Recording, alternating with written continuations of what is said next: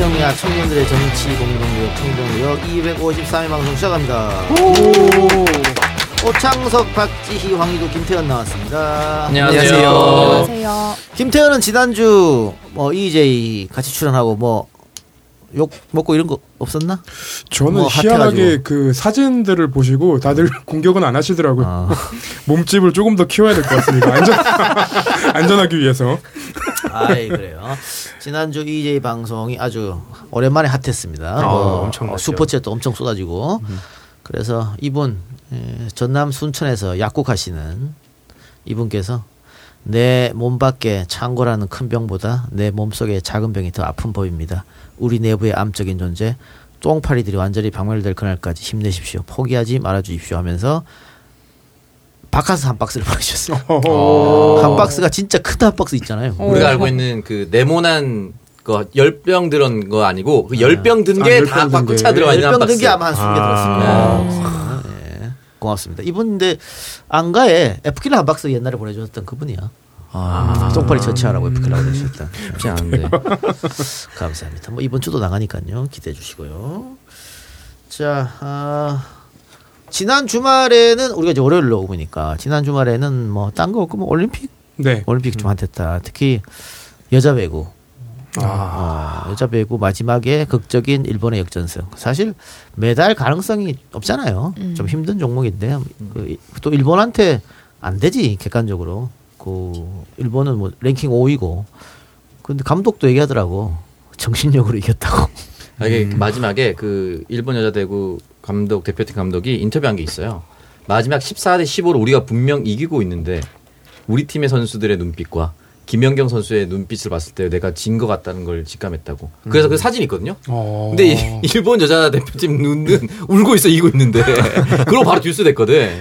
울고 이미 울고 있고 김연경 눈빛은 어, 그 어느 때보다 날카로워져 있어요. 그래서 아 이게 기세가 진짜 아, 근데 일본하고 경기를 하면 만일 우리가 이기면 그 일본 선수들이 인터뷰할 때 꼭 쿠야시라는 단어를 써요. 그게 뭐예요? 쿠야시.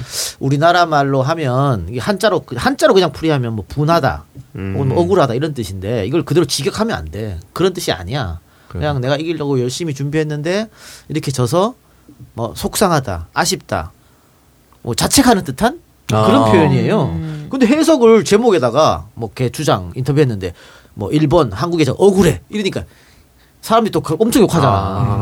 아 이거 맥락 없이 해석해서 아, 아니 이 기자들 할 때 씨, 이거 아무것도 모르는 것들 참 제가. 생각에는 알고도 그렇게 하지 않을까? 네. 그 클릭 그- 장사하려고?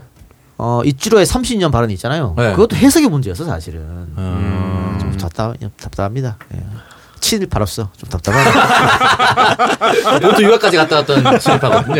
그게 역시 이낙연의 마음을 아는 사람이야, 내가!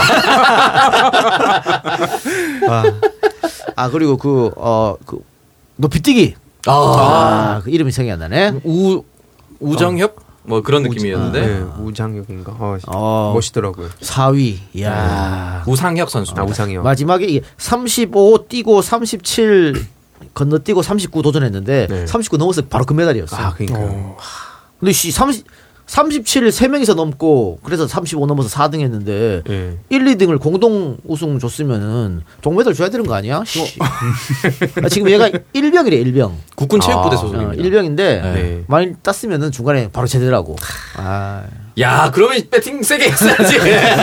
그러게요. 못 넣는 것도 넘을 수 있는 거 아니야, 그 정도면. 아, 근데 엄청 아쉬웠어요. 그러니까 메달도 그렇고 뭐 제대도 그렇고 여러모로 이제 네. 또 아쉬웠을 상황인데도 불구하고 뭔가 이 스포츠인의 정신을 보여준. 어 진짜 멋있더라고요. 소름이 어. 돋았어요. 실패하고 막 괜찮아 소리 치고 네. 막. 어.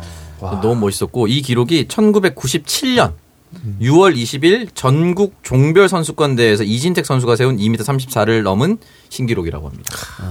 그러니까 한국이 전 세계 올림픽 육상으로 분류되는 곳에서 4등한 것도 굉장한 그러니까 이거 봐 이제 우리가 사실 여자 배구 말씀드렸습니다만 메달 따기 어렵잖아. 어려운데도 막 박수 치고 그, 그, 그, 그 선수 높이뛰기 선수도 4등 했잖아. 그런데도 이야 막, 막 화제가 되고 이런 거 보면 이제 우리가 금메달에 못안 건다. 네. 영철 딸내미 동메달 땄는데도 우리가 와 막 이러잖아. 얼마나 좋아. 이런 거지 뭐. 이게 이제 스포츠 지시 뭐 옛날처럼 무조건 금메달 아유 그럴 필요 없다. 근데 여서정 우- 우상혁 선수? 네, 우상혁 선수. 우상혁 선수. 박지가 딱 좋아할 스타일인데. 189? 너무 큽니다. 아, 너무 커. 아씨, 저, 야, 크면 되지 뭘 또 따지냐. 아, 187. 189는 맞는데 네. 이 선수가 군인이기 때문에 연봉에서 탈락입니다. 연봉이 하루에 벌 박지가 하루 버는 것보다 월급이 이 선수 월급이 안 될 겁니다 아마 군인이기 때문에 아 근데 이분 약간 그 젊은 JYP 같지 않아요? 얼굴이? 어 약간? 살이 다 빠져가지고 있죠. 예, 음, 예. 그 눈이랑 약간 그 이미지가 비슷해. 아, 근데 이번에 한국 신기록 세고 결승 가서 2천만 원 받았다더라고. 아, 너무 짠 거 아닙니까? 그러니까 어, 신기록 포상급 지급 아, 기준. 2천만 원. 아, 20억은 줘야 되는 거 아닙니까? 아, 그 정도 그러면 이제 있어야 이제 이상형 등급 아, 그거 그 정도 있으면 98이어도 괜찮다. 이미 SNS 다 우상형 얼굴을 바꿨어요. 그렇죠. 88cm여도.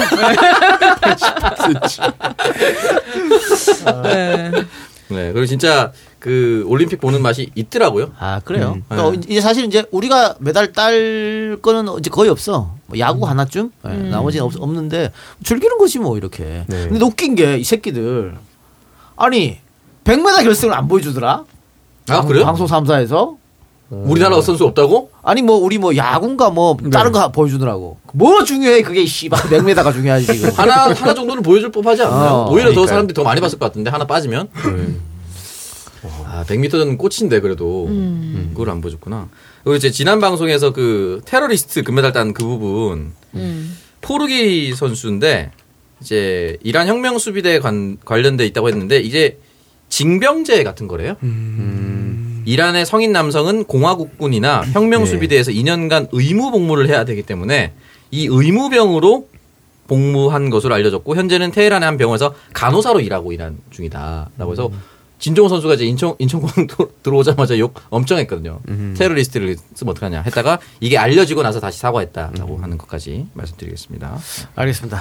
자, 뭐 여러분들 마지막 남은 올림픽 즐- 즐기시 바라. 근데 지금 일본 척살났던데 코로나. 연일 최다 네. 확진자가 나오고 있어요. 만 명씩. 어, 만명 나오는 있더라고. 그래서 지금 셧아웃 해야 된다고. 지금 올림픽 때문에 그런 거 아니에요? 그럴 수도 있지 뭐. 확률이 좀 있을 것 같은데. 아 근데 지금 일본도 자영업자들이 아 몰라 벌금 벌금 낼게 하고 장사해 버린대. 음. 그쵸. 코로나로 죽거나 뭐, 그렇지. 뭐, 그치. 아휴, 참 안타깝더라고요. 이번에 그 헬스 트레이너 하셨던 분들, 하셨던 분이 이제 사망한 채로 발견이 됐는데, 아, 이력서가 한 백 몇 개가 있더라고요. 굉장히 젊은 분이었는데, 근데 그 자영업을 하는 상태에서 자영업이 안 되니까 그냥 건설 노동자도 하고, 그런 상태에서 뭐 건설 노동자 일도 굉장히 여력이 안 되니까 집에서 그냥 좀 안 좋은 생각을 했던 것 같은데 그런 사건들이 자꾸 발생하는 걸 보면은 참 안타깝습니다. 근데 우리도 지금 음 4단계가 4주차 집어들잖아요. 줄어들지 않으면 뭐더 더 심하게 하겠다고 지금 방역 당국 얘기하는 것 같은데 전국 4단계 얘기를 했습니다. 모르겠습니다. 뭐 이게 맞는 일인지 모르겠 왜냐하면 유럽에 심할 때 셧다운 했었잖아. 아- 아예 직장도 가지 말고 아, 밖에도 나가지 마라. 네. 그런데도 안 잡혔단 말이야. 그런 거 봤을 때는 이렇게 지금 자영업자만 죽이는 이 이걸 계속 그 고집하는 게 맞는지 좀 잘 모르겠어요. 그러니까 자영업자들 다 보존할 수 있는 뭐 최소한의 것을 얘기를 하고 그러니까 손실보상제 뭐 7월 8월은 무조건 다 월세는 다 보장해드립니다. 뭐 이런 것도 그래. 없이 단계만 얘기하면 쉽지 않고 지금 지난 주말에 고성군 찾은 관광객이 67만 명이라고 합니다. 그러니까 이제 다른데 양양이나 이런데 묶어버리니까 그 바로 밑에 해수욕장 가버리는 거죠. 네. 어뭐 제주도도 지금 사상 최대로 확진자 많이 나온다. 뭐 그럴 수밖에 없지 뭐 지금 한창 피크니까. 근데 이 이 와중에 씨 지사직 던지는 인간은 뭐야? 그러니까요. 원희룡 진짜. 아 근데 어린이랑 웃긴 그러면서 게 또 이재명 지사 어, 욕하더라고요. 욕, 욕하고 그러니까요. 자빠졌는데 아, 어 같은. 김문수, 남경필, 홍준표 전부 지사직 갖고 있는 채로 도전했거든. 네. 그때 원희룡이 응원했어. 음. 그러놓고 지금 와가지고 말이야, 씨, 말도 안 되는 소리하고 자빠졌네. 그럴 거면은 90일 전에 사퇴하라는 법을 왜 만들어 놨나? 그러니까. 그이 법, 이재명 이 법대로 하겠다는 건데 말도 안 되는 소리하고 자빠졌어. 아마 그 본인이 제주도에 있으면 캠프 조직하기도 힘들고 왔다 갔다 하고 귀찮으니까 이제 바로 나온 건데 포장을 이제 그렇게 하는 거죠. 아, 근데 그, 그러니까 지금 제주도에서 가장 연일 확진자가 쏟아지고 있는 이 시점에 지는 무책임하게 간둬놓고는 누구 보고 아, 이해할 수 없습니다. 알겠습니다. 자, 그럼 댓글 먼저 갈까요? 네, 저부터 얘기하겠습니다. 근데 올림픽 얘기가 대부분 또 많았었고 음. 초코 카라멜님이 지금 멤버들 조합이 딱 청정구역답고 좋네요. 올림픽 열기가 예전만큼 아닌 줄 알았는데 그래도 주변에서 많이 보더라고요. 그리고 영화 모가디슈 추천합니다. 재밌게 잘 봤어요. 이 작가님도 좋아하실 것 같아요라고 남겨주셨습니다. 예, 다음. 제가 읽겠습니다. 10186410님이 써주셨습니다. 오늘 스부스 라디오에서 개혁하자는 민주, 민주당 지지자들을 극, 어, 극렬 민주당 지지자라고 하는데 박모 변호사님 찍소리도 못하고 빌빌 하더군요. 너무 열받는데 이 작가님 그 박모 변호사님 뒤통수 되면 때려주면 안 되나요? 라고 올려주셨습니다. 예. 가끔 저도 그 SBS 라디오 듣는데 그 저랑 이름이 같은 변호사가 계속 얘기를 하는데 박모 변호사님이 아무 말도 못 하시더라고요. 아니 근데 김태현은 그러면 안 되는데 이제 진행자인데 뭐 적극적으로 참여하나? 이전까지 진행자가? 아마 그렇게 했을 겁니다. 아, 이전 이전은. 뭐 어쩔 수 없고. 예. 아, 그 다른 라디오 쇼가 또, 또 있어요. 거기에 그 진행자는 따로 있고 음. 아, 이재익 쇼. 네. 아. 거기에서 이제 그 김태현 변호사가 이제 얘기를 하면은 박주 어, 박, 박모 변호사님이 답변을 별로 못 하시던데. 아, 예, 그래요. 그러고 와서 이제 그 박모 변호사님이 나한테 막 하나만 하는 그분이 그분이죠? 똑같은 분이죠? 그분입니다. 예. 원래 전출력이 없어. 마음에서 우러나와야 되는데 아직 물이 안 빠져가지고 그 뭐 김태현 말 들으면 김태현이 말이 맞고 내 말 내 말 들으면 내 말이 맞고 그래. 어, 이, 이해하시기 바랍니다. 네, 제가 하겠습니다. 완전 평면 박재희님. 아, 엄청 평면도. 요즘 요즘 바가나 이 작가 형의 정면 승부에서 목소리 졸라 섹시 칭찬 글입니다. 이걸 읽은 이유가 저한테 150cm 황희두님 읽어달라고 해서 읽었습니다. 아 차라리 제가 생각해봤을 때 150으로 이걸 바꿔주면 좋을 것 같아요. 나무 위키에. 그러면 좀 아예. 아, 아예. 어. 그래서 읽었습니다. 어. 150인데 20억이야. 가능합니까? 그러면은 이걸 왜 20억? 아까 20억 가격이 나왔으니까. 그러니까 그게 그렇게 고민할 거예요. 아, 40억 콜? 묻고 더블로 가. 네. 아니 뭐 40억에 한 3년만 살다가 반 반띵하고 헤어져. 야, 그리고 180으로 가면 되잖아. 전화의 쓰레기로 만드는 겁니다. 박지가 알아서 불리겠죠. 아. 아니 그 네. 이번에 우리 김용건 씨. 네. 아, 아, 그형뭐 대단해. 그러니까 나는 이 기사가 떴을 때 형이 되게 부러워할 거라고 생각했거든. 야, 100%죠. 그, 그 나이에도. 네. 근데 그거보다 더 웃긴 건 십몇 년 만났다 했잖아. 13년 만났어요. 그럼 처음 만났을 때 그 녀석이 20대라는 거 아니야? 24살이. 음. 야, 이제 아. 이제 이제 우리도 할리우드처럼 간다. 좋았어.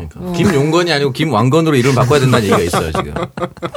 네, 하정우 근데 축복해줬대요. 아, 네. 아들들은 축복을 네. 했다. 뭐 그런 기사들이 나오더라고요. 근데 이게 웬만하면 이 축복하기 어려운 게, 어, 마- 만일, 보통의 이제 가정에서도 그 어머님이 뭐 일찍 돌아가셨다거나 뭐 그래서 이- 지금도 그 김병건 씨 이혼한 상태잖아. 뭐 그렇게 되면 이렇게 밖에서 애를 나오면 문제가 재산. 그렇죠. 네. 그러니까 기존에 있던 자식들이 음. n분의 1로 또 나눠줘야 되거든. 음. 그것 때문에 반대 엄청 많이 합니다. 그래서 아니 아빠가 좋아하는 사람 만나서 아빠 인생 사는 거 오케이 찬성.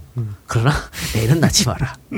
뭐 이런 거죠. 근데 하정우 씨 그러니까 이제 그 김용건 씨 같은 경우는 96년인가 이미 오래 전에 이혼을 했고 하정우 씨가 추격자로 이제 발돋움하고 나서부터는 제가 알기로는 김용건 씨의 연예계 활동이 그렇게 두드러지지 않았어요. 그러니까 용돈을 받는 입장이라 애초에 김용건 씨가 가지고 있는 지분은 많지 않지 않을까라는 음. 생각을 조금 조심스럽게 보고 하정우 씨 44살이라서 네. 하정우 씨가 20살에 결혼했으면 사실 손자도 볼 수 있는 그런 가능한 날인데 44살 어린 동생이 지금 탄생한 거예요. 아, 근데 너무 웃긴 게 그 김영건 씨가 이제 다른 무슨 프로그램에 나갔었나 봐요. 뭐 다시 뭐 황혼 결혼 뭐 이런 우다사 황신혜 씨인가요? 어, 황신혜 씨랑. 네. 근데 그 황신혜 씨랑 왜 그렇게 진지하게 얘기를 했었냐라는 기사들이 나오기 시작하더라고요. 근데 음. 이게 도대체 무슨 의미가 있나? 거기서 그 예능 프로그램이니까 그렇게 얘기한 거고 뭐 만나서는 밖에 나와서 다른 사람 만날 수 있는 거 아닌가? 아니 이게 이- 지나간 거 가지고 아, 네. 이번 지금 JIP 음주 운전 그 실드 친 거. 네. 그것도 보니까 7월 1일 날 쓴 페이스북이더만. 캠프에 합류하기 전이에요. 어, 네. 그거를 갖고 와가지고 지금 공격하는 거잖아. 그 보수 언론에서 캠프에 합류하기 전이다라고 겨- 기, 기사에 써놨어요. 아이 새끼들 말이야. 예. 그러나 제가 얘기했죠. JYP 사고 실때 됐다고. 아니 그건 이미 사고를 쳐놓고 쳐놓고 캠프 안 갔으면 문제가 안 되는 거 아닙니까? 아, JYP. 7월 1일에 친구 공개로 쓴 음. 거긴 한데 그 어쨌든 친구를 털어야겠네. 예. 근데 이제 친구가 한 5천 명씩 되는 페이스북 페이스북 친구가 보통 5천 명이 되잖아요. 아. 그렇죠. 박진영 부대급의 이제 정치는 그러니까 이게 그래서 오늘 그 라디오 가서 이게 올라왔길래 쉴드하기 어려웠습니다. 뭐라고 하셨습니까? 변명하기 이거는 소리 했겠죠. 쉴드하기 참 어려운 부분이다. 굳이 이런 부분을 왜 이렇게까지 뭐, 얘기했을까? 아니, 7월 1일로 얘기하면 되지. 예, 했지만 그것까지 다 얘기했지만 어쨌든 쉴드할 수는 없잖아요. 거기서 방송 중에 아 진영이 왜 그랬어라고 얘기를 하고 싶었는데 그렇게 할 수가 없었습니다. 예. 박지훈도 저런 스타일이에요. 실드할 수 없었으면 이런 스타일이야. 뭐 어거지로 우겨야지 뭐씨 어떻게? 만약에 요게 다른 캠프였다. 작사를 냈을 겁니다. 알겠습니다. 아, 참 조상호, JIP 어떻게 이 미래의 저준지도 모르겠습니다만은 네. 아 이거 진짜 이거 진짜 이 주변에 있는 하나만한 얘기 하는 이유가 여러 가지가 있지만 동영이 형 스타일이라고 해서 동영이 형처럼 똑같이 하면 안 돼요. 그리고 결정적으로 저 형은 문제될 만한 발언을 안 해. 특히나 방송이나 SNS 글을 안 남겨. 근데 저, 저 스타일만 배워가서 똑같이 방송에서 얘기를 해버리니까 상호 형 채널에 가서 얘기했지. 진영이 형은 다 공개돼 있는 자기 페이스북에 얘기, SNS. 얘기했단 말이야. 이거 만약에 뭐 비밀 카톡방에서 얘기한 거 이걸 했으면 누군가 이제 터트린 사람도 문제 긴 한데 어쨌든 보- 말씀드린 패치 5천 명이라니까 이게 동영이 형 스타일을 고수하는 것과 똑같이 얘기한 거 완전 다른 거예요. 네, 맞아요. 나라 수완이 떨어진 사람들 내가 봤습니다. 그래서 정신 차려야 됩니다. 그러니까 쥐같이 잘 피해 다녀야. 된다. 캠프 특히나 캠프에 들어가는 사람들은 네. 언제든지 targeting이 될 수가 있습니다. 제 라디오 4년 했습니다. 한 번도 사고를 안 칩니다. 하나만 한 얘기를 하거든요 라디오에서. 아, 라디오에서는 그러니까 이정열 빼고는 뭐 야, 라디오에서 하나만 한 이야기. SNS는 안 해. 네. 뭐 사고 칠 일은 뭐 있어. 그게 되게 큰 것 같아요. SNS 안 하시는 거. 음. 그러나 수집은 엄청 하죠. 아, 아, 머리 아파 죽겠어. 수집하느라고. 적절한 씨. 타이밍에 탁. 이거. 자, 박지희 씨. 네, 폴스콜스 18님께서 어, 청정구역은 이거지 라고 하면서 지난 편에 오창석 딸 얘기에 굉장히 맞달 맞달. 네, 딸 얘기. 그래서 어, 프로 딸쟁이 오창석 쌉 인정. 오창석 닉네임 추천. 마포 하마핑. 하나마나 핑거. 어, 되게 중의적인 의미가. 괜찮지 않습니까? 아주 여러분 핀 거는 하나만 하지 않습니다. 타의 추종을 불하는 아, 반전 매력. 그렇습니다. 타추핑으로 해주세요. 핀 거는 굉장한데. 뭐, 손목 스피드 세계 신기록을 세우겠습니다. 그럼요. 그런 올림픽이 있으면 이미 나갔습니다. 할수 있다! 외치면서. 신기록 포상 받았을 거예요. 언젠가는 쓸모가 있을 거라고 생각합니다. 그렇습니다. 아니, 지금도 잘 써먹고 있다는 얘기가 들려요.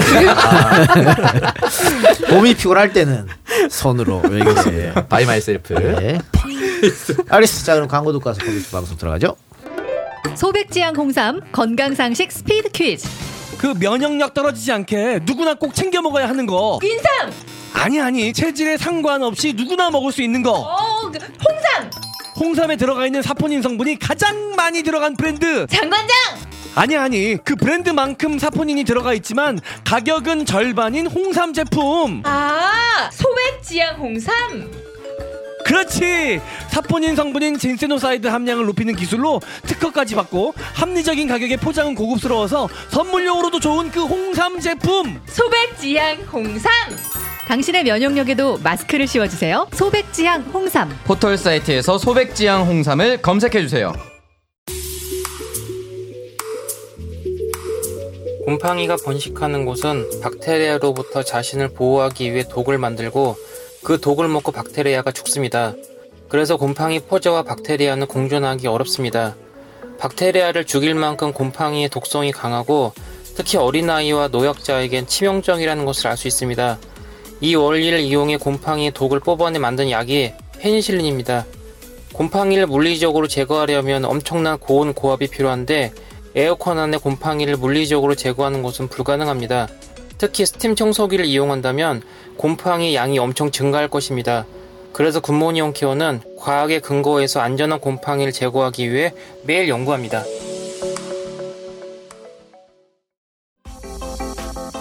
저기 에어컨 좀 줄여주세요. 아 안돼요 오빠 더워 죽겠는데 에어컨을 왜 줄여 나 헤이브로 all-in-one cooling bar로 샤워했거든. 진짜 너무 시원해. 아 오빠도 cooling bar 쓰는구나 그거 진짜 시원하잖아요 당연하지. cooling감도 강력한데 all-in-one이라 샤워할 때마다 온몸이 북극이라니까. 다들 여름엔 이거 쓰더라고요 머리부터 발끝까지 얼려주는 압도적인 cooling감. 처음 만나는 북극 샤워 헤이브로 all-in-one cooling bar. 지금 검색창에서 헤이브로를 검색하세요 어우 추워.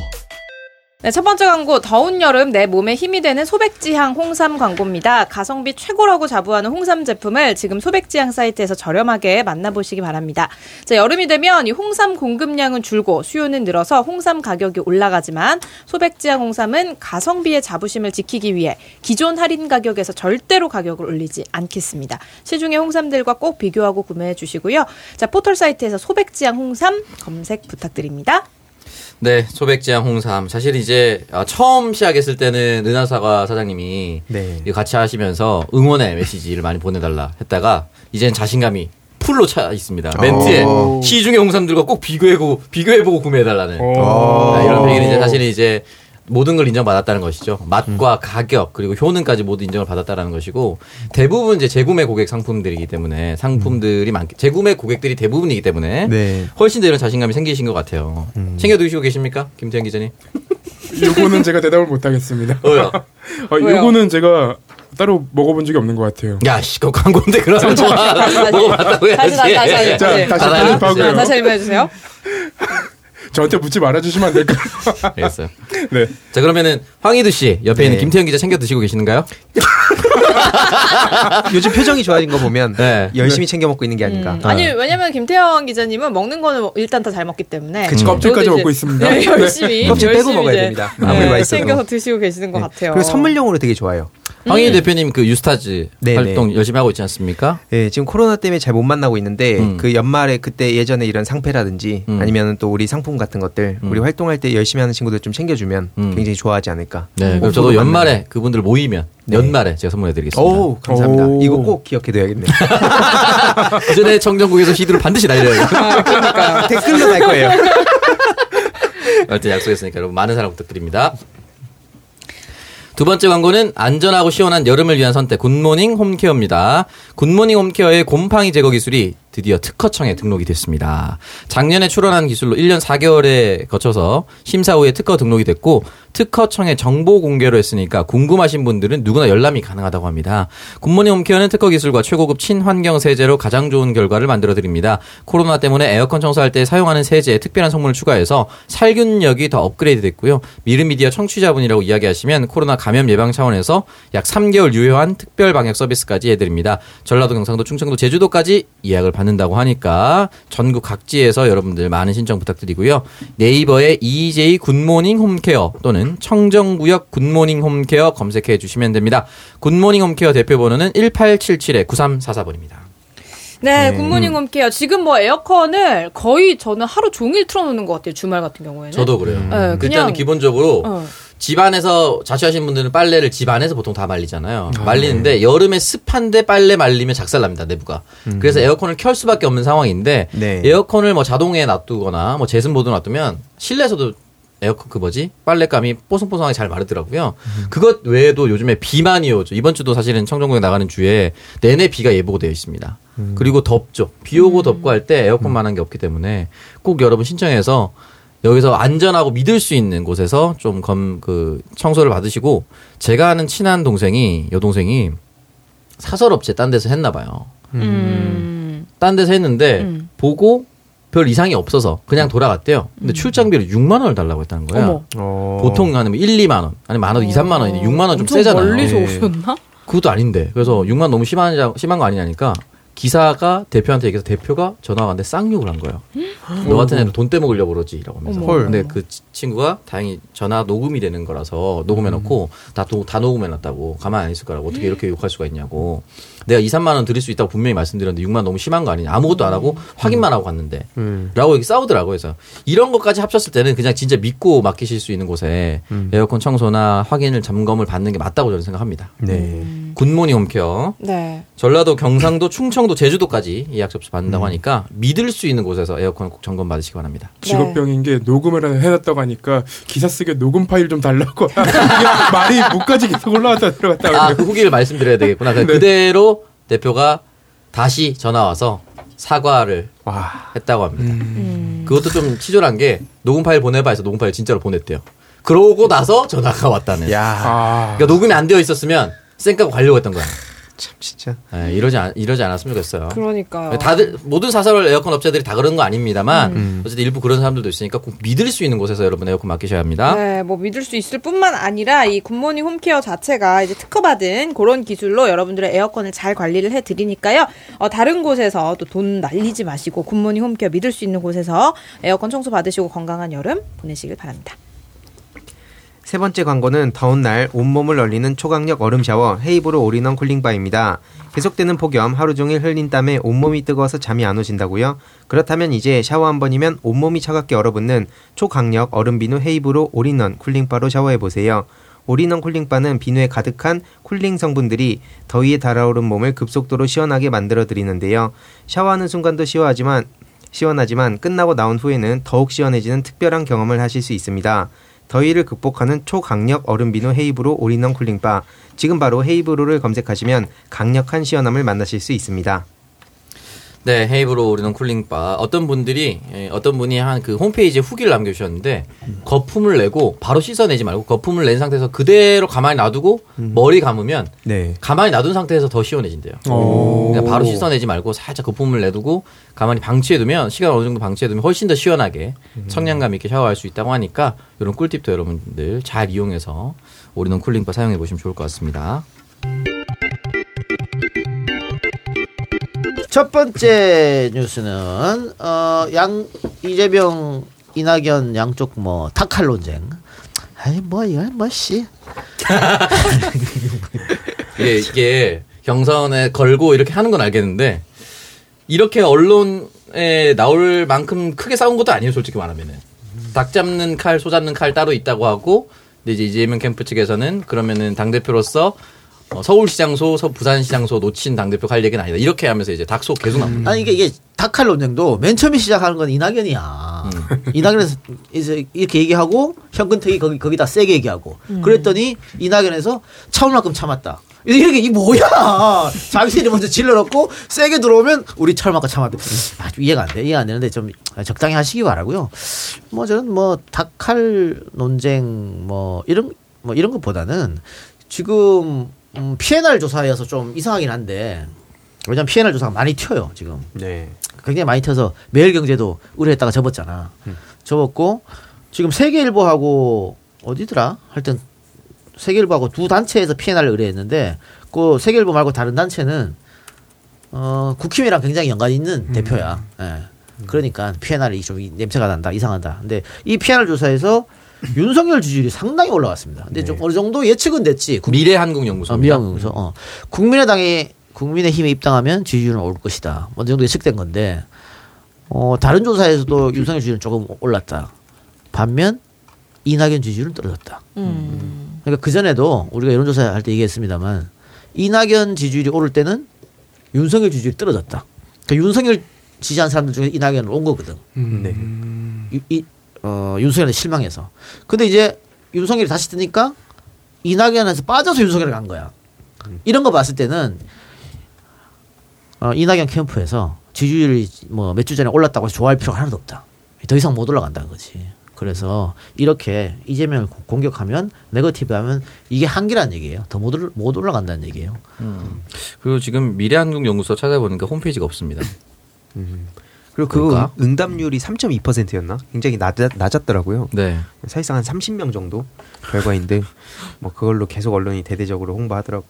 그 윤석열 지지자가 이낙연 쪽으로 가고 이낙연 지지자가 윤석열 쪽으로 간다는 거는 두 사람의 어떤 캐릭터가 겹친다는 건가요? 그 좀 이해가 안 되네요. 그 왔다 갔다 하는 게.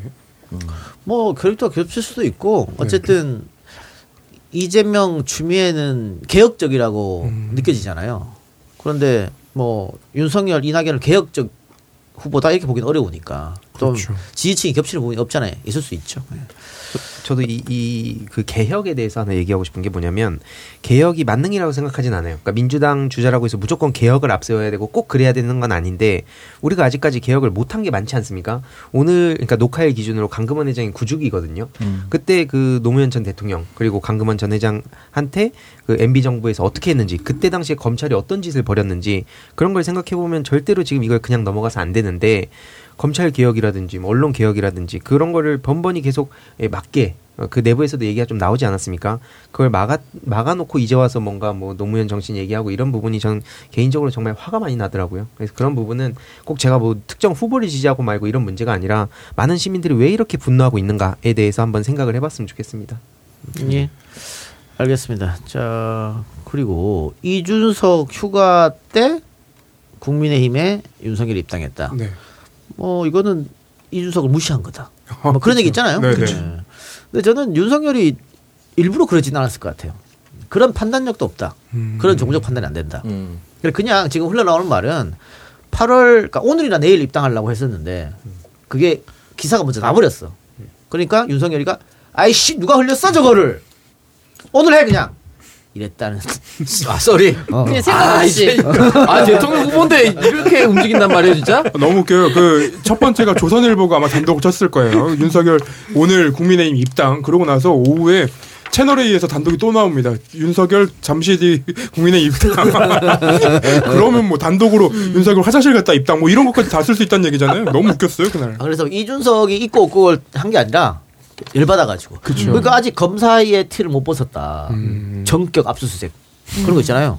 갑자기 내- 하는 거. 어 내일 압수수색 예상이래요. 어 아니야 지금 이렇게.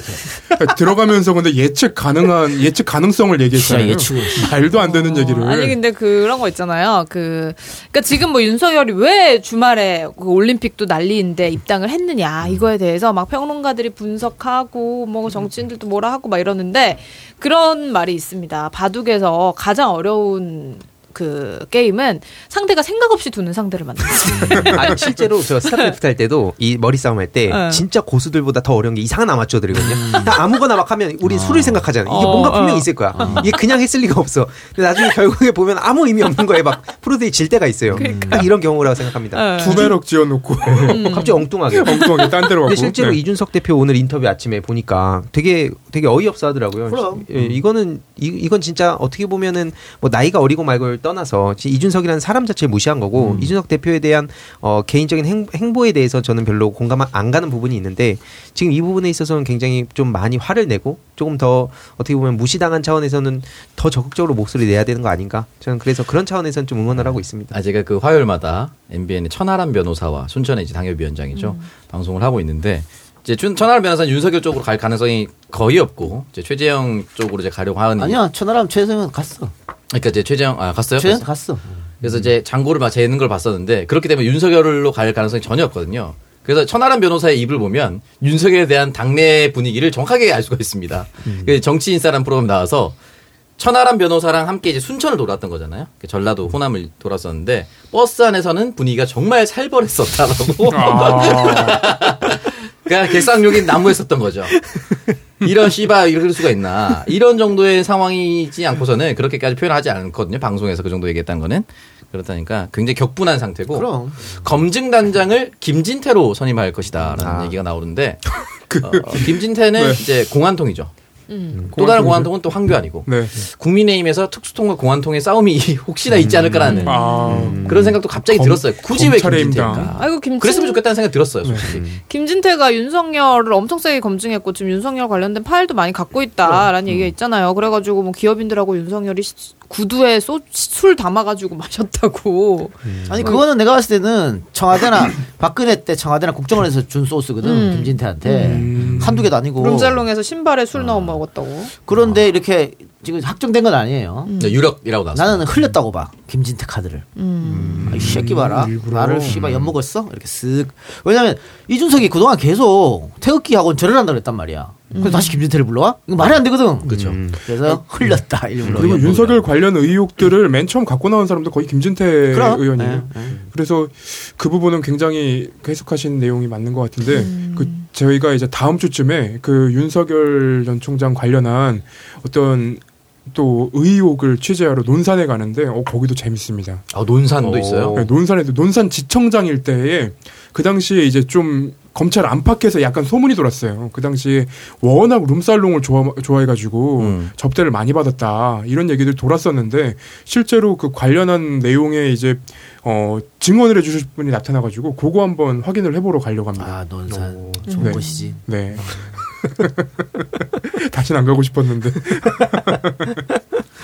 그래요. 알겠습니다. 하여튼 뭐 그 부분은 이제 어 윤석열이 이제 n 분의 1이 됐잖아요. 들어가면서 네, 네. 그래서 네. one of them. 특혜를 못 받는 거지. 그럼 그래서 이런 일이 벌어진 것이다. 그거는 뭐 제가 윤석열이 계속 입당해야 된다고 했던 것은 말실수를 자꾸 하니까 당에 들어가면 그렇게 케어가 되거든요. 근데 윤석열은 그런 것도 없는 것 같아.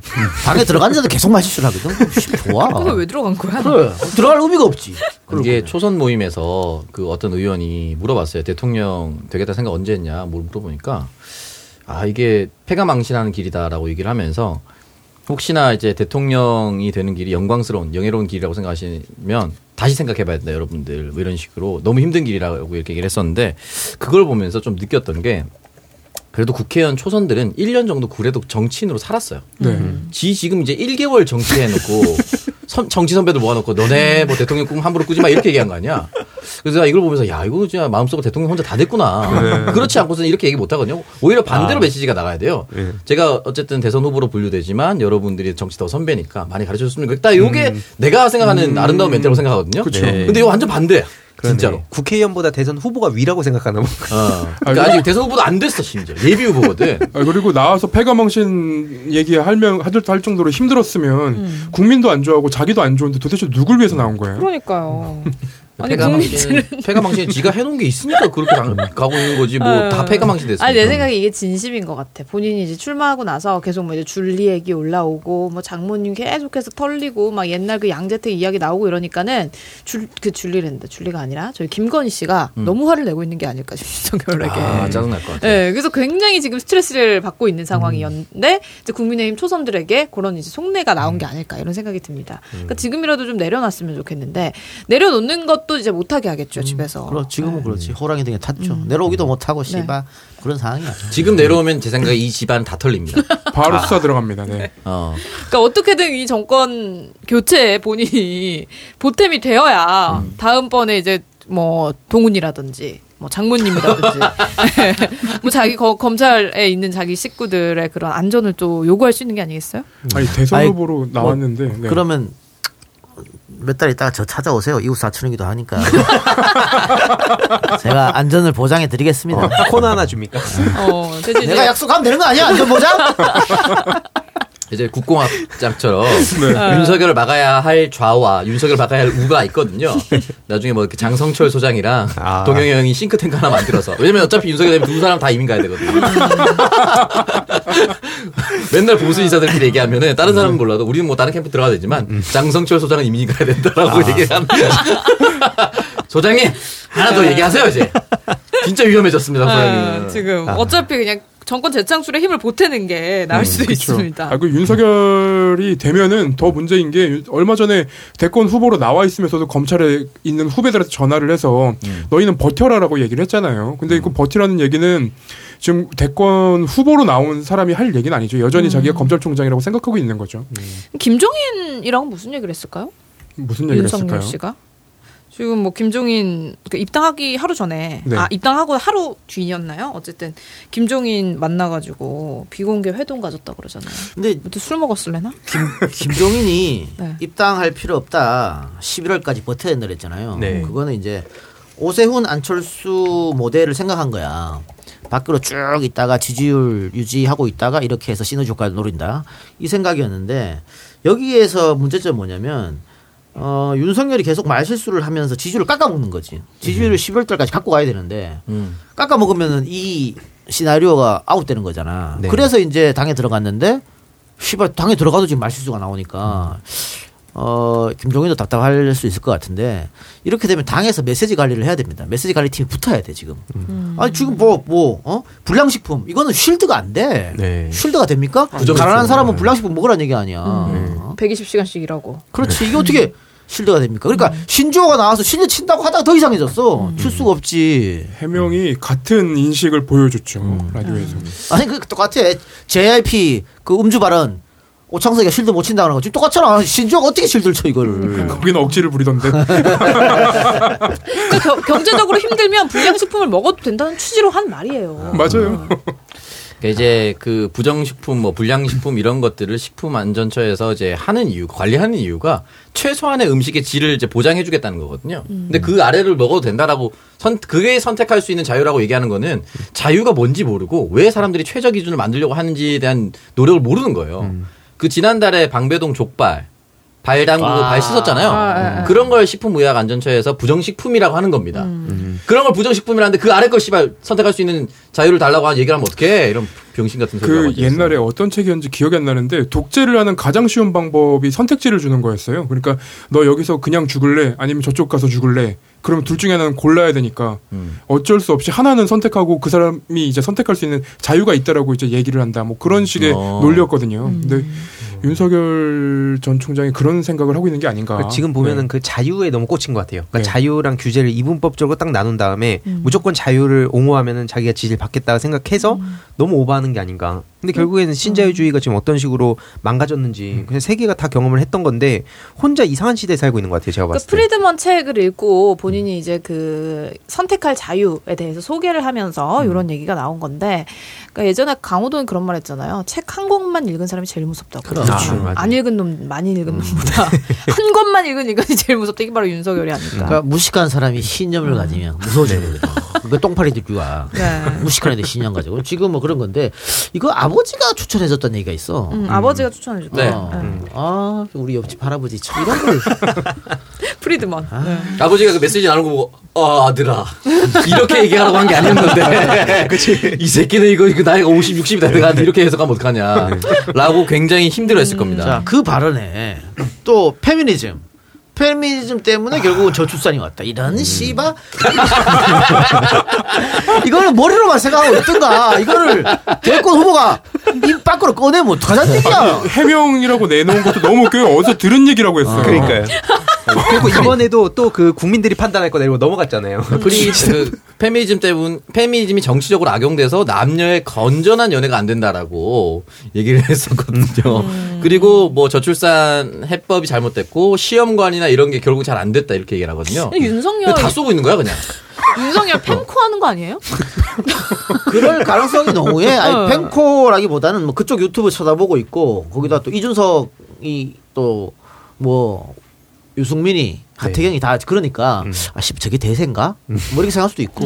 저번에 어떤 분이 그 얘기를 하더라고요. 지금 윤석열 전 총장의 싱크탱크 역할을 하고 있는 사람들이 보수 유튜버들이다라고 얘기를 하고 있더라고요. 근데 그게 완전히 틀린 말도 아닌 것 같은 게 그 사람들이 유튜브 방송에서 했던 말들 똑같이 그래, 하고 똑같이 있어요. 하니까. 근데 솔직히 펜코를 저도 쭉 모니터링 하는데 윤석열 씨는 이미 늦은 것 같던데 이준석 대표 개무시당했다고 이번에도 엄청 까였거든요 주말에 그래서 결국엔 거긴 이준석 대표가 사실상 그 뿌리를 그럼, 깊이 받고 있기 그렇죠. 때문에 펜코는 준스톤이지. 예, 준선. 그래서 윤석열 씨는 거기 탐내다가는 이도저도 안 될 텐데. 어. 실제로 유승민 씨도 최근에 또 강하게 비판했잖아요. 그래서 그런 거 보면서 앞으로가 정말 많이 기대가 돼요. 이게 진영 논리로 방어할 수 있는 수준도 넘은 것 같고 그 안에서 이제 한번 제대로 현실 정치를 맛볼 수 있는 그런 시간이 오지 않나 싶습니다. 근데 윤석열 씨는 뭐 본인도 출산을 안 했잖아. 안 했잖아요. 근데 뭐 이걸 가지고 얘기할 뭐. 그리고 시험관 제대로 안 됐다고 얘기하는 발언은 시험관으로 인해서 출산한 자녀를 둔 부모 부부들한테는 굉장히 가슴 아픈 거예요. 음. 그리고 시험관 몇 번 실패해도 계속해서 하고 싶어하는 분들도 있거든요. 근데 이게 완전히 실패했다라고 얘기하는 거는 이거 완전히 잘못된 얘기입니다. 그리고 시험관으로 태어난 아이가 출산에 성공했다는 기사가 지난주인가 올라왔어요. 그러니까 이제 걱정이 있었거든요. 과학자들한테 시험관으로 인한 출산한 아이가 어 아. 그냥 자연 분만으로 태어난 아이처럼 출산을 할 수 있을까에 대한 의문이 있었는데 제가 지난 주인가 기사가 나왔어요. 그러니까 이 기술이 도입되고 20년 정도 벌써 흘렀다는 거죠. 근데 그 아이가 건강한 자녀를 또 출산했다는 거예요. 그러니까 이제 가능성이 열렸고 안 되던 정말 안 되는데 이거라도 하- 지푸라기라도 잡는 심정으로 이걸 통해서 자녀를 출산한 부부들에게 어떤 비수를 꽂는 겁니까 이게 이게 메시지가 어디서 주워들은 건 있는데 소화를 못 시킨 거야. 아니 그리고 남한테 들은 얘기를 비판 의식 없이 그냥 이렇게 주워가지고 말을 하는 것도 문제고 본인이 생각한 말이면서 남 탓을 뭐 어디 어디서 들은 거야 이런 식으로 남 탓하는 것도 문제고 어, 어디로 가도 윤석열은 지금 문제예요. 아 이런 사람이 대선 후보라니 진짜 너 초등학교 반장감도 안 되는 거. 그러니까 어, 최영일보다도 못하다. 왜냐면 최영일 평론가는 아침에는 바보거든. 말 잘 못해. 근데 이 시간쯤 되면 홀홀 날아다니거든. 남이 한 얘기 듣고 다 자기 걸로 채워시킨단 말이야. 어. 굉장히 자연스럽죠. 그러면. 아주 자연스러워. 네. 마침 자기가 처음 주장한 것처럼 얘기한단 말이야. 어, 네. 차라리 영일이 형이 그 옆에 가서 코치를 좀 해줘야겠다. 음. 영, 저녁 최영일을 만나서 코칭을 받으면 어뭐 적어도 이렇게 까이진 않을 겁니다. 아까 그 박모 변호사 있잖아요. 네. 그 이재익 쇼가 오전 10시에 하거든. 잘 모를 때야. 잘 모를 때이기 때문에 그럴 수 있어, 그걸. 아, 그렇죠. 이제 나와서는 굉장히 날아다니시더라고요. 아, 이제 이제 밤에 하니까. 아, 몇 바퀴 돌았기 때문에. 아, 이- 이제 좀 장착이 좀 돼 있지. 풀 컨디션이죠. 네, 어쨌든 그래서 지금 뭐 최저임도 최저임금 올리는 게 범죄다 뭐 이런 얘기해가지고 지는 최고임금 쳐받으면서! 그러니까요. 그러니까요. 본인 맨날 최고임금만 받았어요. 보니까 1억 한 4천쯤 되더라고요. 네, 뭐 엄청. 많이 받더라고요. 그러면은 뭐한 천만 원 좀 넘게 받겠네 달에. 어? 그렇게 받죠 실, 실수령액만 따져도. 그러면서 말이야. 씨. 그러니까. 시, 간당 만 원도 못 받는 사람들한테. 미국은 최저임금이 다 다르다 이렇게 얘기를 했는데 주별로 다른데 그 주별로 다르지만 그 주별의 최저 한치가 또 있어요. 음. 그거 없이 그냥 얘기한 거. 주별로만 다르다고 얘기를 한 거지. 그러니까 이제 제, 이것도 사실 제대로 공부 안 한 거야. 어디서 주워 들은 건 있는데 또 본인 또 소화를 제대로 못 시킨 거죠. 그러니까 제대로 소화하고 얘기하려면 진짜 이래서 정치인들은 숙성할 수 있는 기간이 필요한 거예요. 연륜이나 짬에서 나오는 vibe가 괜히 생기는 게 아닌데 지금 다급한 거예요. 제가 이상한 말 했으니까 이걸 어떻게든 까고 싶은데 까고 싶은 걸 공부하다가 아 요렇게 까면 되겠다라고 어설프게 듣고 막 질렀다가 바로 반박당한 겁니다. 네. 그러니까 지금 이 그래서 국힘당에서 지금 1, 1위, 2위를 달린다는 이 후보들의 인식 자체가 주 120세가씩 노동하고 그리고 불량식품은 먹고 최저임금만 받으면서 일하고 이런 나라가 만들어지는 거예요. 이런 사람들 지지를 하면. 저도 되게 딜레마에 빠져 있다 생각하는 게 윤석열과 그 최지영이 서로 어떻게 보면 지지율을 서로 빼앗아 먹고 있는 것 같은데 결국에는 그 안에서 나름의 어필하려고 문재인 정부를 계속 비난하려다 보니까 이런 식으로 말도 안 되는 어떤 준비가 안 돼 있다 보니까 그런 부작용이 생기는 것 같은데 그런 점에서도 딜레마고 그러면서 또 결국에는 자기 지지층도 못 잡고 외연 확장도 안 되고 이, 이런 그 안에서 계속 겉도는 거 아닌가 생각이 많이 들고 최저임금 만 원도 지난 대선 후보들 다 공약을 했었던 거죠. 기간은 좀 차이가 있어도. 그런 점을 봤을 때 저들은 진짜 그냥 어떻게 보면 역대 최악의 대선 후보들 아닌가 생각이 듭니다. 그 이대로 유지하면 나중에 이제 홍준표 의원 나왔을 때 그냥 한 방에 끝납니다. 그 문재인 정권에서 부역한 사람들 아닙니까?라고 물어보면 답변할 게 없어요. 최재형이나 그 윤석열이나. 아 홍준표 의원이 지금 그 휴가 기간을 갑자기 휴가를 쓰고 어. 국정구상을 하러 간다고 했지 지금 않습니까? 칼 갈로 간 거 아닙니까? 그래서 지금 빨리 이제 김진태 의원도 만나시고 전국 구상을 잘 깔끔하게 해와서 첫 토론회 할 때부터 다 조졌으면 좋겠습니다. 아, 그렇습니다. 일단 말로 어떻게 해가지고 자기 말에 걸려 넘어지게 만드는 거는 그 홍준표 씨가 최고이기 때문에. 다만 이제 네. 그 선대본부장에 조경태 의원을 선임한 거는 좀 마음이 아프네요. 음. 당내 홍준표와 할 사람이 별로 없었다는 증거가 아닌가라는 생각이 줄을 많이 안 듭니다. 선다는 건가요? 예, 예. 배현진 있잖아. 변진 의원이 도움이 되는 것인가. 최고위원인데 왜 그래? 알겠어. 자, 그럼 여기서 광고 듣고 와서 오창석 코너로 갑니다. 축물 기념품 단체 선물 넷피알 누구나 만족하지 032 519 4800 어묵한 이명 박근혜 시절부터 맞서 싸운 팟캐스트를 묵묵히 후원해온 네피알. 이왕이면 우리 편 판촉물 회사 네피알로 전화주세요. 032-519-4800 검색창에 네피알! 넷피알 판촉물의 모든 것 요즘에 장원 오빠 멋있어 보이더라. 옆에 가면 좋은 향이 나는데 너무 끌려. 그치 그치 음. 내가 좋아하는 명품 향수 쓰는 것 같더라고 역시 남자는 향기가 중요해 형, 형이 쓰는 향수 뭐예요? 비싼 거예요? 아니, 룩백 쓰는데? 고가의 명품 향수를 합리적인 가격에 즐길 수 있는 룩백 perfume mist. 잘 나가는 명품 향을 한 번에 즐길 수 있어. 2 플러스 1 행사 중이라 더 저렴해. 아, 룩백. 이성을 뒤돌아보게 하는 매력적인 향기 드라마틱한 명품 제형 perfume mist 룩백 검색창에 룩백을 검색하세요 자, 첫 번째 광고입니다. 우리 편 판촉물 회사 네피알입니다. 특별한 기념품을 어디서 제작할지 고민하지 마시고 우리 편 네피알에게 맡겨주세요. 판촉물이나 기념품, 증정품뿐 아니라 상패나 감사패도 주문 가능합니다. 코로나로 많이 힘든 요즘 그래도 함께 해주시는 분들이 계셔서 지금까지 살아내고 있습니다. 힘들어도 네피알에 결제하신 금액의 일부는 매달 불우이웃과 바른 언론을 위해 사용하고 있습니다. 2007년부터 지금까지 빠짐없이 진보 언론과 주변의 어려운 친구들을 위해 후원해온 네피알입니다. 딱 맞는 기념품이 필요하시다면 032-519-4800 쇼핑몰은 nepr.co.kr입니다. 네, 네, 네피알 지금 뭐 그 요즘에 이제 비대면이어가지고 이런 선물이나 뭐 기념품 이런 걸로 또 회사 홍보하시는 분들 많더라고요. 네, 맞습니다. 네. 그리고 지금 네피알이 들어왔다는 것은 아마 여름 휴가철에 네. 휴가 가기 전에 뭐 휴가 답례품이라든지 음. 휴가 상품들 직원들에게 또 보내는 사장님들이 많아요. 회사들도 많으니까 지금 딱 또 시즌입니다. 네. 휴가 잘 다녀오라고 뭐 상품 판촉물 보내드릴 수도 있고 또 휴가 온 지역에서도 어떤 뭐 특정한 지역이나 식품 업체라든지 아니면 숙박 업체에서 어, 휴가 잘 오셨습니다라고 이렇게 이런 것들 만들어 놓잖아요. 어메니티 같은 거. 그런 것들도 만들 수가 있으니까 네피알 홈페이지 들어가 보시면 여러분들이 단체로 만들 수 있는 그 모든 것들이 다 있어요. 어. 그 USB 수건, 단체 티셔츠 등등등 이루 말할 것 없이 단체 10개 이상으로 뭘 만들어서 뿌리고 싶다라고 생각하면 들어가면 일단 다 있습니다. 그 매달 불우이웃과 바른 언론을 위해 사용하고 있다. 결제하신 금액의 일부를. 음. 요거는 굉장히 뭐랄까 가슴이 따뜻해지는 글귀네요. 실제로, 바른 네. 언론이면 평안한가요? 불우하기도 하고 바른 언론이기도 하거든요. 진보 언론이기도 하고요. 예, 예. 예. 어쨌든 좋은 일에 동참을 하시고 또 판촉물 있을 때는 꼭 네피알 일단 홈페이지 꼭 한 번만 들어가 보시면 다 있어요. 예, 다 있고 뭘 하는지 더 잘 알 수가 있으니까 nepr nepr.co.kr 부탁드립니다. 네, 두 번째 룩백 perfume mist 광고입니다. 무더운 여름 출퇴근길에 지하철과 버스, 엘리베이터는 땀 냄새가 아주 신경 쓰이는 공간이죠. 자, 이런 상황에 룩백 적극 추천드립니다. 자, 악취 근본 원인은요, 땀으로 인한 세균입니다. 룩백 perfume mist는 세균 잡는 향균 특허 원료를 사용해서, 아, 죄송합니다. 룩백 perfume mist는 세균을 잡는 항균 특허 원료를 사용을 해서 악취의 근본 원인을 제거합니다. 동시에 여성이 최애하는 남자 명품향을 담아서 매력적인 남자로 만들어 드리는데요. 또한 피부 안정성 테스트를 완료해서 온몸에 안심하고 사용할 수 있습니다. 100ml 대용량 2 플러스 1 이벤트 계속되고 있고요. 남자는 향기로 기억됩니다. 검색창에 룩백 검색해 보시기 바랍니다.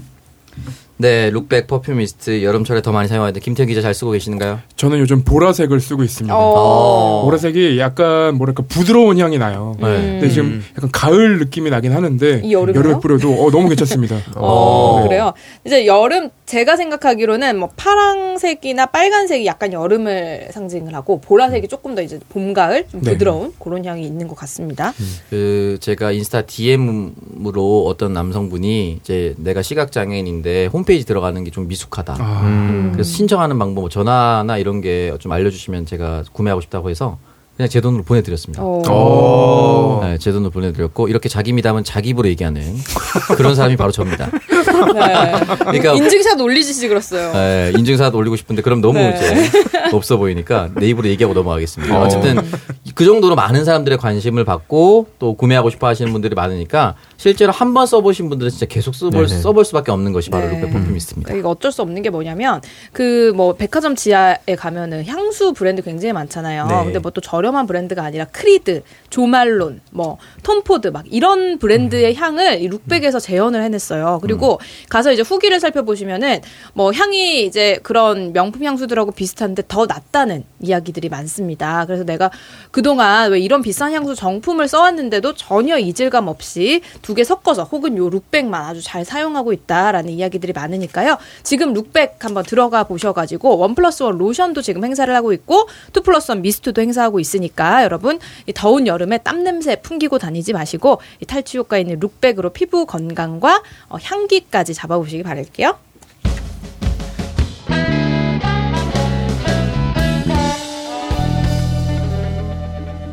오늘 뭡니까?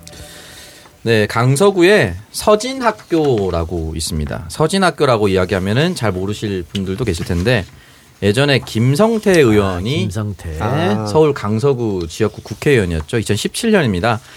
발달장애 학생들을 위해서 어, 이 특수학교가 건립되겠다 될 것이다라고 얘기했고 공청회가 열렸는데 이 자리에서 발달장애 학생들을 둔 학부모가 그 인근 지역 주민들 앞에서 무릎을 꿇는 그 영상 많이 음, 기억하실 겁니다. 네.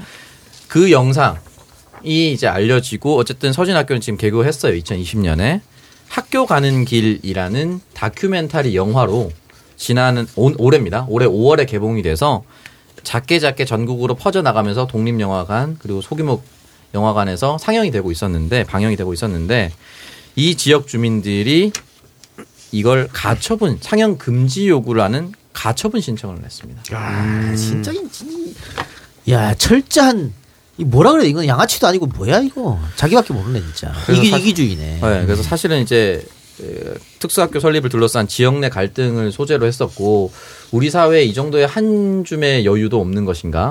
그러니까 이, 네. 이 학교 들어오면 집값 떨어진다는 거잖아요. 그거였어요. 딴거 뭐, 있- 딴거 없어. 집값 떨어진다는 그래 그거였고 사실은 뭐 일반인 학생이 학교 여기 가는 것도 아니잖아요. 아닌데도 불구하고 같은 동네에서 장애인 친구 두면은 좋겠어요? 뭐 이런 씨발 뭐 말도 안 되는. 그 이게 지역 사회의 무관심과 냉대로 17년 동안 멈춰 있었던 학교 건립과 관련된 내용입니다. 그 학부모들이 그때 무릎을 꿇으면서 지나갈 때 나 때려도 된다. 나한테 욕해도 되는데 학교 설립은 막, 막, 학- 막지 말아달라고 눈물로 호소했었거든요. 그리고 이 학부모들이 아, 이 우리 아이가 평생 이런 시선을 통해서 이런 시선을 받으면 자라왔겠구나 하면서 가슴이 더 아팠다고 하는 거예요.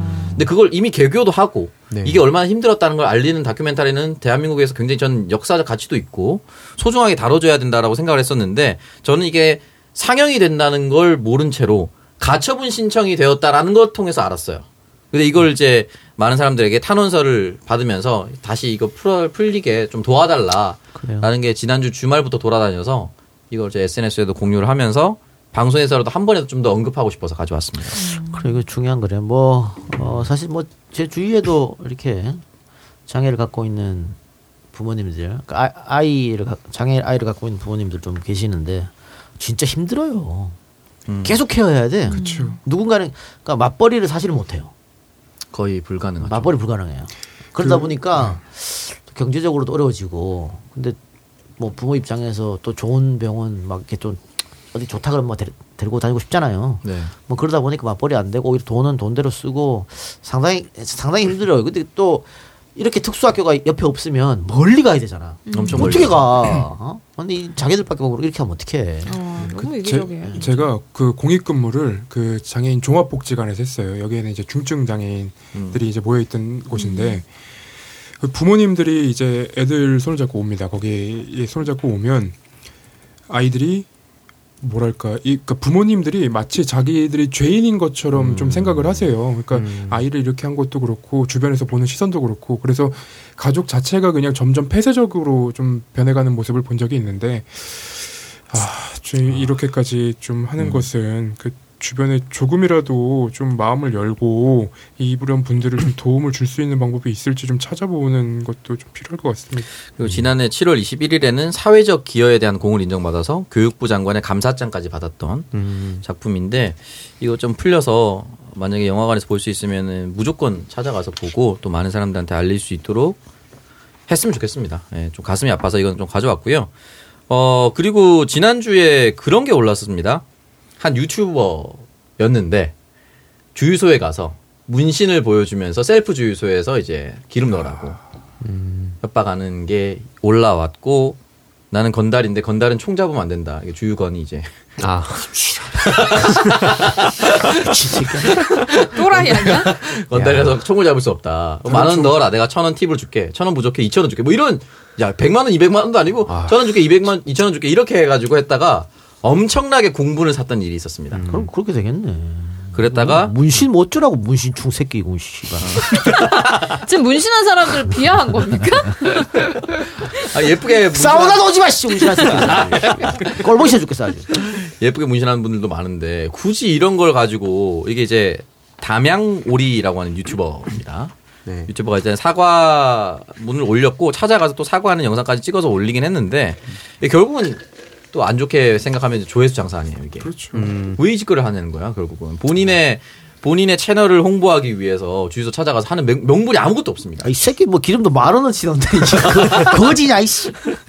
왜 이 짓거리 하냐고. 그래서 이거 좀 하도 어이가 없어가지고 예, 가져와 봤습니다. 음. 유튜버 음, 유튜버 들이 다 그런 건 아닌데 꼭 이렇게 몇몇 유튜버들이 네. 유튜버라는 이름 자체에 대한 그레이드를 떨어뜨리는 아 근데 뭐 저도 요즘에는 아, 너무 더워. 그러면 주유소 가는데 나오기가 싫은 거야. 어? 그러면 이제 어, 셀프 주유소 아닌 걸 찾는 거지. 근데 요즘은 거의 셀프더라고. 어 맞아요 셀프가 많아요. 그럼 어떻게 넣어야지. 씨, 뭘 깡패 씨 웃긴 새끼네 이거. 아, 좀 답답합니다. 네. 그래요. 알겠습니다. 자 그러면은 1번 순서는 이 정도로 해서 마치고요. 갑질하지 맙시다. 갑질하지 마시고. 둘 다 갑질에 대한 내용이에요 어떻게 보면. 자 2부로 찾아옵니다.